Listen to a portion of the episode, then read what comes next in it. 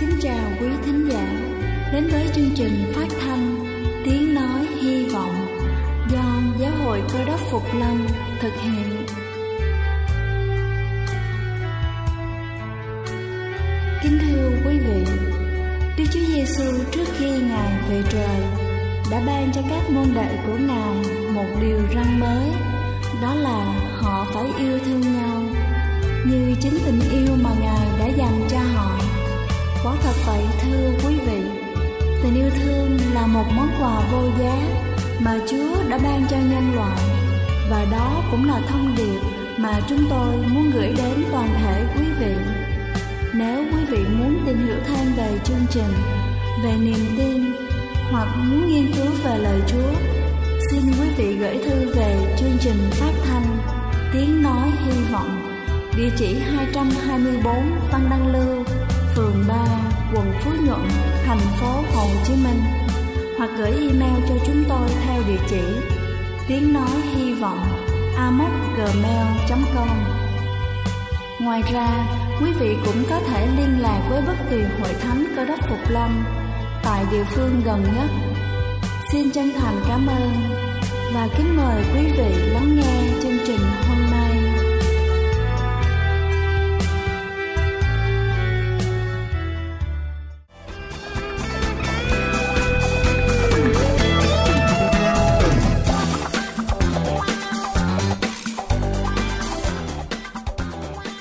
Xin thân ái kính chào quý vị khán giả trên khắp cả nước. Cầu xin Chúa luôn ở cùng và ban phước thật nhiều trên đời sống của mỗi một chúng ta.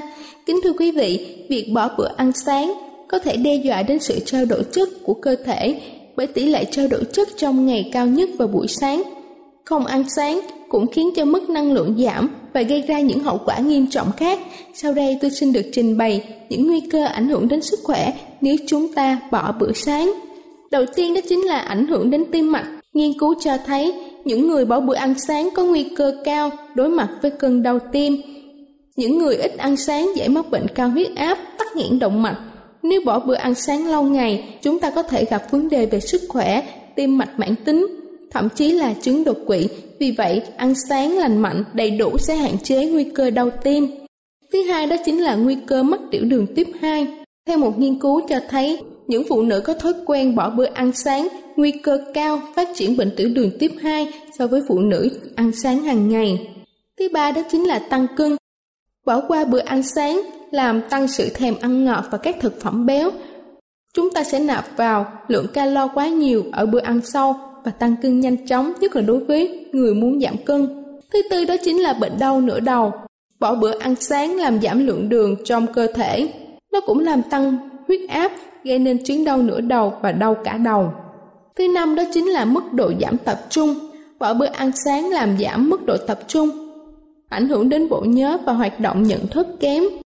Và cuối cùng đó chính là kích động tâm trạng. Vỏ bữa ăn sáng làm cho tâm trạng của chúng ta không được tốt, thường hay gắt gỏng và kích động. Không ăn sáng cũng khiến cho mức năng lượng giảm, gây cản trở các hoạt động hàng ngày. Kính thưa quý vị, tôi vừa trình bày xong những mối nguy hiểm sẽ xảy ra nếu chúng ta không có thói quen ăn sáng mỗi ngày. Hy vọng qua bài chia sẻ này sẽ giúp cho chúng ta có cái nhìn khác hơn về vấn đề trên mà qua đó chúng ta sẽ có những lời khuyên hữu ích dành cho những người xung quanh, người thân trong gia đình, đồng nghiệp hoặc là bất cứ ai đang vướng phải thói quen có hại này. Đây là chương trình phát thanh Tiếng Nói Hy Vọng do Giáo hội Cơ đốc Phục Lâm thực hiện. Nếu quý vị muốn tìm hiểu về chương trình hay muốn nghiên cứu thêm về lời Chúa, xin quý vị gửi thư về chương trình phát thanh Tiếng Nói Hy Vọng, địa chỉ 224 Phan Đăng Lưu, phường 3, quận Phú Nhuận, thành phố Hồ Chí Minh, hoặc gửi email cho chúng tôi theo địa chỉ tiếng nói hy vọng amoc.gmail.com Ngoài ra, quý vị cũng có thể liên lạc với bất kỳ hội thánh cơ đốc Phục Lâm tại địa phương gần nhất. Xin chân thành cảm ơn và kính mời quý vị tiếp tục lắng nghe chương trình hôm nay.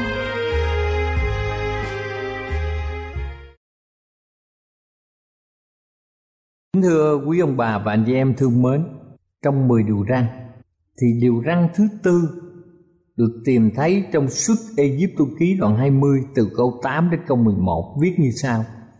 Hãy nhớ ngày nghỉ đặng làm nên ngày thánh. Ngươi hãy làm hết công việc mình trong sáu ngày, nhưng ngày thứ bảy là ngày nghỉ của giê va Đức Chúa Trời ngươi. Trong ngày đó ngươi, con trai, con gái, tôi trai, tớ gái, súc vật của ngươi hoặc khách ngoại bang ở trong nhà ngươi đều chớ làm công việc gì hết vì trong sáu ngày Đức Giê Va đã dựng nên trời đất biển và muôn vật ở trong đó. Qua ngày thứ bảy thì ngày nghỉ. Vậy nên Đức Giê Va đã ban phước cho ngày nghỉ và làm nên ngày thánh. Kính thưa quý ông bà chị em, điều răn này truyền lệnh cho chúng ta hãy nhớ ngày sa bát làm nên ngày thánh. Đối với người Trung Hoa thì nếu một người được gọi là thánh là phải hơn 10.000 người kính thưa quý ông bà chị em, cái gì mà thánh là họ dùng để biệt riêng ra? Ngày sa bát là ngày thánh, tức là khi mặt trời lặn chiều thứ sáu cho tới mặt trời lặn chiều ngày thứ bảy, ngày hôm đó được gọi là ngày sa bát là ngày thánh. Tất cả các điều răn, chúng ta nhớ rằng ngoại trừ một điều răn này, bắt đầu bằng chữ ngươi hãy nhớ. Ngài không muốn chúng ta quên. Đức Chúa Trời muốn chúng ta nhớ đến Ngài thánh của Ngài. Bởi vì điều này sẽ dẫn dắt chúng ta nhớ đến Ngài là đấng tạo hóa, đấng cứu chuộc chúng ta. Ngài đã tạo dựng thế gian trong sáu ngày, muôn loài dạng vật kể cả con người. Và ngày thứ bảy, Ngài dùng ngày đó để chúng ta có sự thông công mật thiết với Chúa. Kính thưa quý ông bà chị em, đấng cứu chuộc chúng ta. Đấng yêu thương của chúng ta. Chúng ta nhớ đến ngài. Khi chúng ta gìn giữ ngày sa bát thánh, kính thưa quý ông bà, anh chị em thật vậy việc tuân giữ ngày sa bát là dấu hiệu của sự trung thành với đức chúa trời chân thật. Bây giờ chúng ta xem nguồn gốc của ngày sa bát. Ngày sa bát đầu tiên được làm lễ kỷ niệm sau khi Đức Chúa Trời đã hoàn tất công việc sáng tạo, Ngài biệt riêng ngày thứ bảy làm ngày nghỉ. Ngài không chỉ yên nghỉ trong ngày thứ bảy, nhưng Ngài cũng ban phước và thánh hóa ngày thứ bảy. Thánh hóa này nghĩa là đặt nó riêng ra để sử dụng một cách đặc biệt. Hai việc thành lập thiên liêng đầu tiên và ban hành tại giường địa đàng đó là gì? Kính thưa quý vị, đó là hôn nhân mà Ngài kết hợp giữa Adam và Eva là tổ tiên của chúng ta, gọi là tổ phụ và tổ mẫu của loài người. Và sau đó là ngày sa bát. Cả hai việc này phải được khôi phục lại đúng vị trí quan trọng ở trong thời kỳ cuối cùng. Chúng ta thấy về ngày sa bát. Trong sách sáng thế ký đoạn 2 từ câu 1 đến câu 3 ghi nhận như sau. Ấy vậy, trời đất và muôn vật đã dựng nên xong rồi Ngày thứ bảy, Đức Chúa Trời làm xong các công việc Ngài đã làm, Và ngày thứ bảy, Ngài nghỉ các công việc Ngài đã làm. Rồi Ngài ban phước cho ngày thứ bảy, Đặt làm ngày thánh. Vì trong ngày đó, Ngài nghỉ các công việc đã dựng nên và đã làm xong rồi.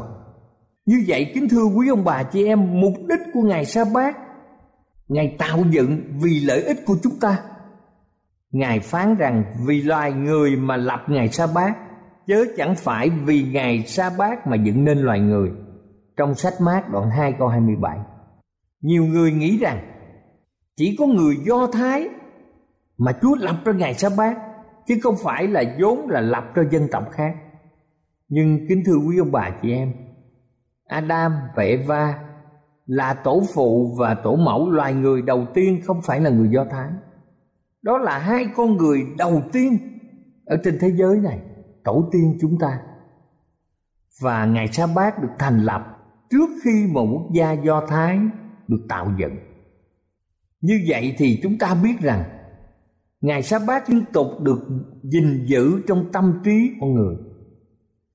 Kinh Thánh viết trong suốt Egypto ký đoạn 31 câu 17 Ấy là một dấu đời đời cho ta và dân Israel, Vì Đức giê va đã dựng nên trời và đất trong sáu ngày qua ngày thứ bảy, ngày nghỉ, muôn vật được làm nên bởi ngài. Chẳng vật chi làm nên mà không bởi đức chúa trời. Cho nên ngày sa bát là lễ kỷ niệm công việc sáng tạo. Và nó cũng cho tâm trí chúng ta hiểu rằng ngài là đấng tạo hóa. Mỗi ngày sa bát khiến chúng ta nhớ, gìn giữ và chúng ta đến gần với đức chúa trời. Tại sao ngày hôm nay chúng ta thấy rằng ngày sa bát lại quan trọng. Chúng ta đừng lạ trong suốt Egypto ký đoạn 31 câu 13 Phần ngươi hãy nói cùng dân Israel rằng nhất là các ngươi hãy giữ ngày sa bát ta, vì là một dấu giữa ta và các ngươi trải qua mọi đời, để thiên hạ biết rằng ta là Đức Giêsu va làm cho các ngươi nên thánh.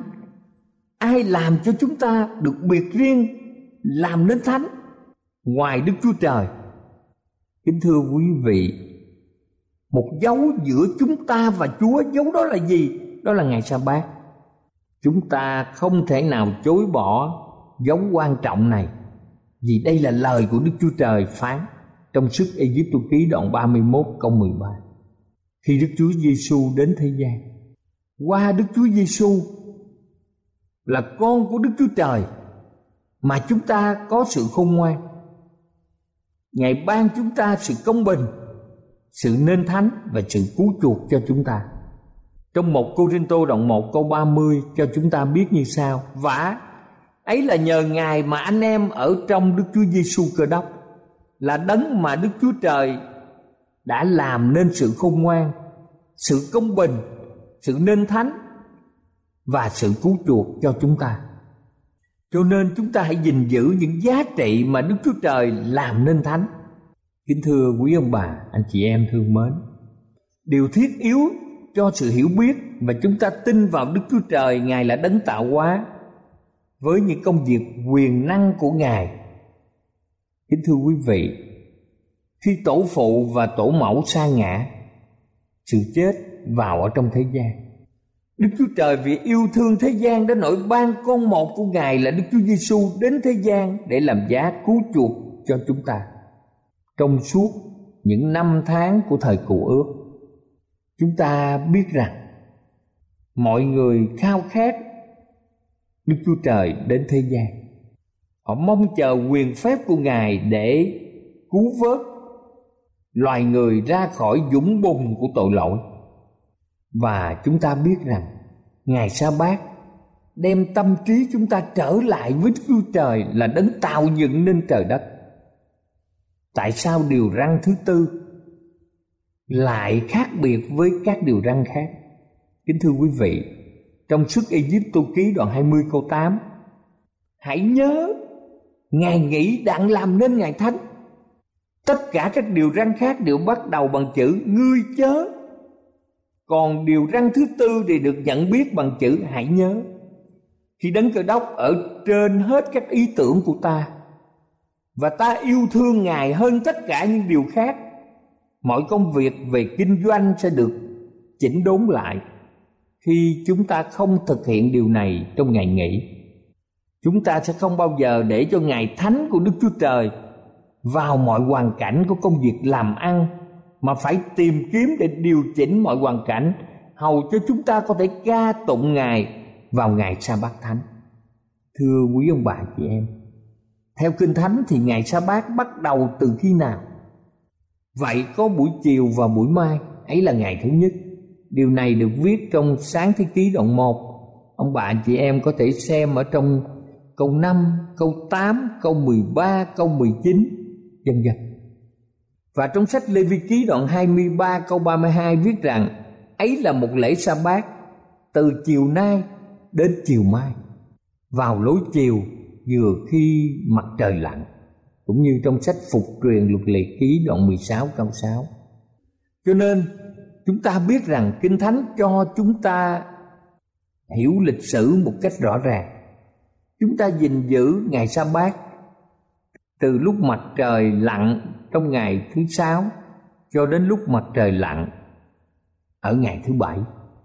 Như vậy thì Đức Chúa Trời mong chúng ta vào sự yên nghỉ của Ngài trong sức Egypto ký đoạn 20 câu 10 Ngươi, Tức là chúng ta, Chớ làm công việc chi hết.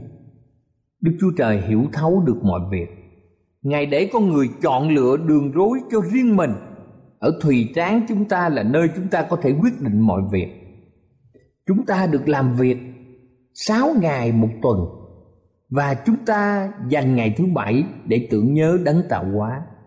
Ngài thiết lập ngày sa bát để bảo vệ chúng ta, để chúng ta đừng để các mối bận rộn của công việc này, thậm chí việc kiếm sống hàng ngày để hủy hoại thân xác chúng ta, hủy hoại tinh thần chúng ta và hủy hoại linh hồn chúng ta điều này rất là quan trọng cho mọi gia đình để chúng ta có những gia đình hạnh phúc ấm êm ở trong một xã hội đầy sự vui vẻ và hạnh phúc cho nên niềm vui thích của những ai gìn giữ ngày sa bát của Đức Chúa Trời trong sách Esai đoạn 58 câu 13 và 14 phân tích cho chúng ta hiểu một cách tường tận. Nếu ngươi ngừa giữa chân mình trong ngày sa bát, không làm vừa ý mình trong ngày thánh của ta. Nếu ngươi xưng ngày sa bát là ngày vui thích, coi ngày thánh của Đức Giê Va là đáng kính. Nếu ngươi tôn ngày đó, không đi đường riêng mình, không theo ý riêng mình và không nói lời riêng mình Bây giờ ngươi sẽ lấy Đức Giê-va làm vui thích. Ta sẽ làm cho ngươi cởi lên trên các nơi cao trên đất và lấy sản nghiệp của gia cốp tổ phụ các ngươi mà nuôi ngươi. Vì miệng Đức Giêsu va đã phán như vậy. Chúng ta thấy quốc gia Âu Mỹ, họ đã giữ cái ngày sa bắc nền kinh tế họ phát triển sau đó các quốc gia như trung quốc, Việt Nam, các cơ quan cũng đã lần lượt nghỉ vào ngày thứ bảy, ngoài ngày chủ nhật mà họ đã giữ theo truyền thống của loài người trước đây. Kính thưa quý vị, điều tốt đẹp được nhắc nhở ở đây là người ta không thể giữ được ngày sa bát. Đây là điều rất là đau đớn cho một người.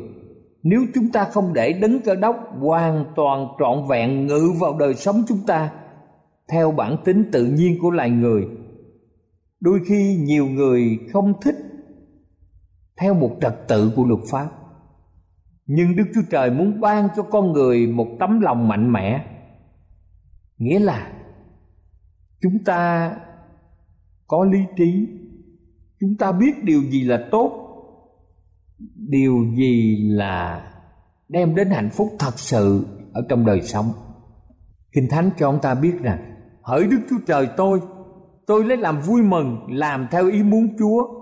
Luật pháp Chúa ở trong lòng. Hỡi Đức Chúa Trời tôi, tôi lấy làm vui mừng, làm theo ý muốn Chúa.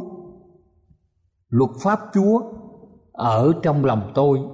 Sách Thi Thiên đoạn 40 câu 8. Quả thật, chúng ta để Chúa ngự và thực hiện mọi tư tưởng của chúng ta.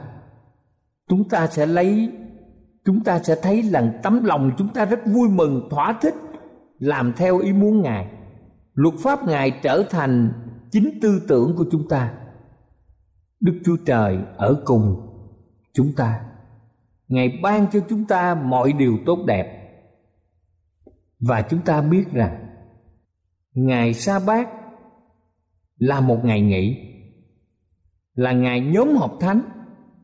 Trong sách lê vi ký đoạn 23 câu 3 cho chúng ta biết Người ta làm việc trong 6 ngày, nhưng ngày thứ bảy là ngày sa bát, Một ngày nghỉ. Tức là một sự nhóm họp thánh. Đừng làm một việc gì, Ấy là lễ sa bát của Đức giê va Trong những nơi các người ở. Kính thưa quý vị, Sự nhóm họp nghĩa là một sự kêu gọi hiệp chung một chỗ Mà chúng ta thực hiện trong việc thờ phượng Chúa Trong ngày nghỉ là ngày sa bát. Nhưng thưa quý vị ngày sa bát không phải là một ngày bất động. Đây là một ngày thánh. Ngày này được biệt riêng để thờ phượng chúa. Chúng ta nghỉ ngơi phần thể xác. Chúng ta đoàn tụ với gia đình. Chúng ta gặp gỡ bạn hữu và người thân. Và ngày sa bát chúng ta làm những công việc thiện.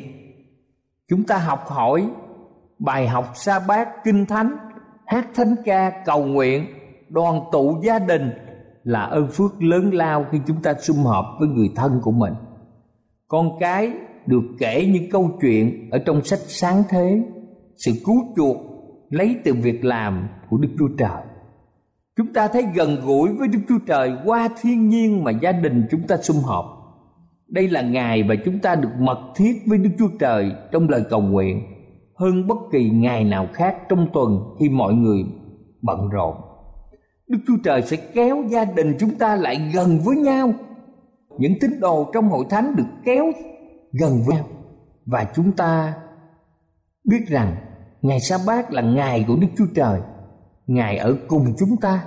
Ngài ban ơn phước cho chúng ta.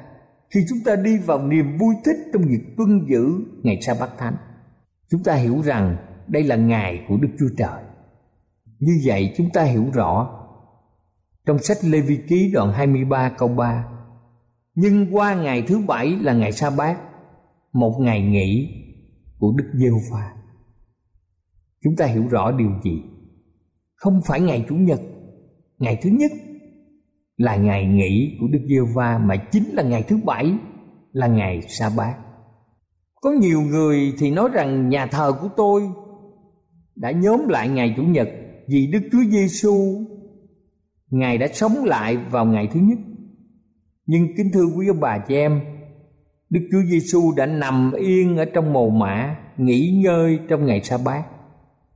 Và trong cuộc sống của Chúa Giêsu những ngày mà Đức Chúa Giêsu ở thế gian này, theo thói quen, Đức Chúa Giêsu cũng giữ ngày sa bát. Trong sách Luca đoạn 4 câu 16 viết như sau: Đức Chúa Giêsu đến thành Nazareth là nơi dưỡng dục Ngài theo thói quen nhằm ngày sa bát Ngài vào nhà hội đứng dậy và đọc. Ở đây chúng ta thấy rõ ràng theo thói quen. Vào ngày sa bát thì Chúa vào nhà hội đứng dậy và đọc kinh thánh. Thậm chí Đức Chúa Giêsu khi giảng dạy cho các môn đồ, Ngài đã cho thấy tầm quan trọng của ngày sa bát lâu dài sau khi ngày thăng thiên. Trong sách Matthew đoạn 24 câu 20, Chúa Giêsu nói rằng: Hãy cầu nguyện cho các ngươi khỏi trốn tránh nhằm mùa đông hay là ngày sa bát. Chúng ta biết những người cơ đốc không chạy ra khỏi thành Jerusalem cho đến tháng 10 năm 66 sau Chúa. Điều đó chúng ta thấy hiển nhiên là ngày sa bát, vẫn được xem là ngày thánh sau khi đấng cơ đốc thăng thiên. Và chúng ta nhớ rằng, sau khi đức chúa giêsu qua đời ở thế gian này, các môn đồ của đấng cơ đốc vẫn còn tuân giữ ngày sa bát như ngày thánh. Trong sách Luca đoạn 23 câu 55 và 56 viết rằng, khi trở về họ sắm sửa những thuốc thơm và sáp thơm ngày sa bát, họ nghỉ ngơi theo luật lệ.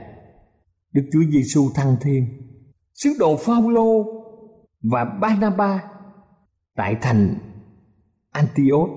Trong công vụ đoạn 13 câu 14 viết rằng, về phần hai người thì lìa thành Perge cứ đi thẳng đến thành Antioch xứ Pisidia, rồi nhằm ngày sa bát vào trong nhà hội mà ngồi.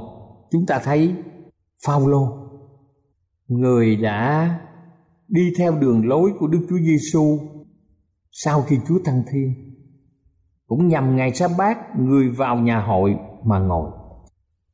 Như vậy, kính thưa quý ông bà chị em, ở trong trời mới đất mới, có ngày sa bát hay không? Đây là một câu hỏi rất là quan trọng trong cuộc sống của chúng ta. Nếu ngày hôm nay mình giữ ngày chủ nhật, mà vào ở thiên đàng lại giữ ngày sa bát thì chúng ta phải xem lại là chúng ta rõ ràng là không giữ đúng điều răn mà Chúa cho chúng ta. Ở thế gian này, bất kỳ một người nào ở trong xã hội, họ sẽ dính líu tới luật pháp nếu họ vi phạm bộ luật hình sự. Bất kỳ vi phạm một điều nào trong bộ luật hình sự thì rất là nguy hiểm ở trong đời sống. Trong khi Kinh Thánh chỉ có 10 điều răn. Trong sách Ê-sai đoạn 66 câu 22 và 23 viết như sau.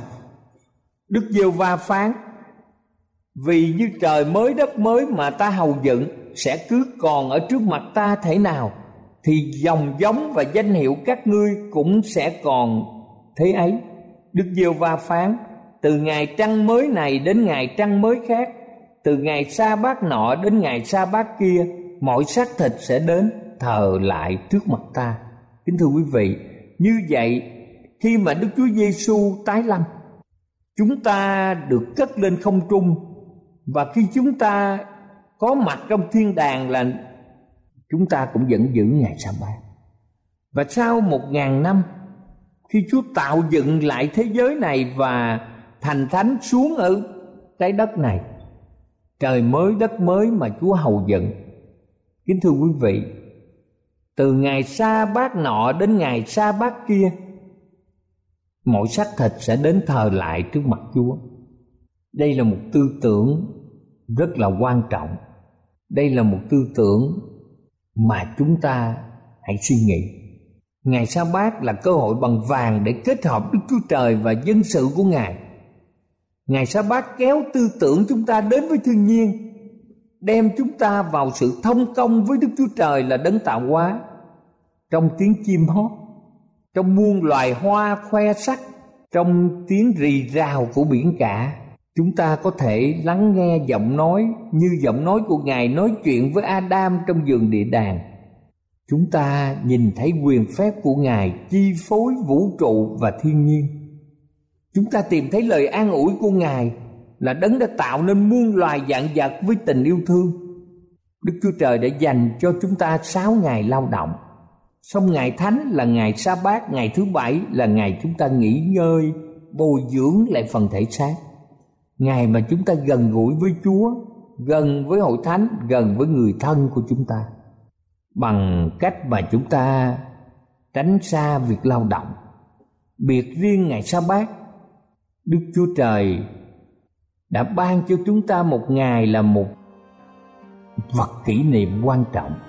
Ngài không để riêng một ngày nào khác trong bảy ngày, nhưng ngày đặc biệt, ngày thứ bảy, ngày sa bát. Để chúng ta nhận thức rõ ràng rằng đức chúa trời là đấng hằng sống, là vua trên muôn vua, chúa trên muôn chúa, là đấng tạo dựng nên thế gian, trời và đất. Ngày sa bát thật sự ngọt ngào biết bao. Một ngày đầy ơn phước và phước hạnh cho đời sống của chúng ta. Và chắc chắn, ở trong trời mới đất mới, từ sa bát nọ đến sa bát kia, chúng ta sẽ đến thờ lại trước mặt đức chúa trời đấng toàn năng. Amen.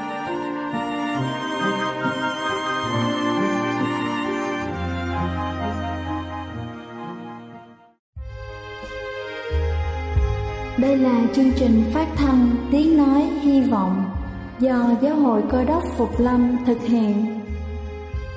Nếu quý vị muốn tìm hiểu về chương trình hay muốn nghiên cứu thêm về lời Chúa, xin mời quý vị gửi thư về chương trình phát thanh Tiếng Nói Hy Vọng, địa chỉ 224 Văn Đăng Lưu, phường 3, quận Phú Nhuận, thành phố Hồ Chí Minh hoặc gửi email cho chúng tôi theo địa chỉ tiếng nói hy vọng gmail.com Ngoài ra, quý vị cũng có thể liên lạc với bất kỳ hội thánh cơ đốc phục lâm tại địa phương gần nhất.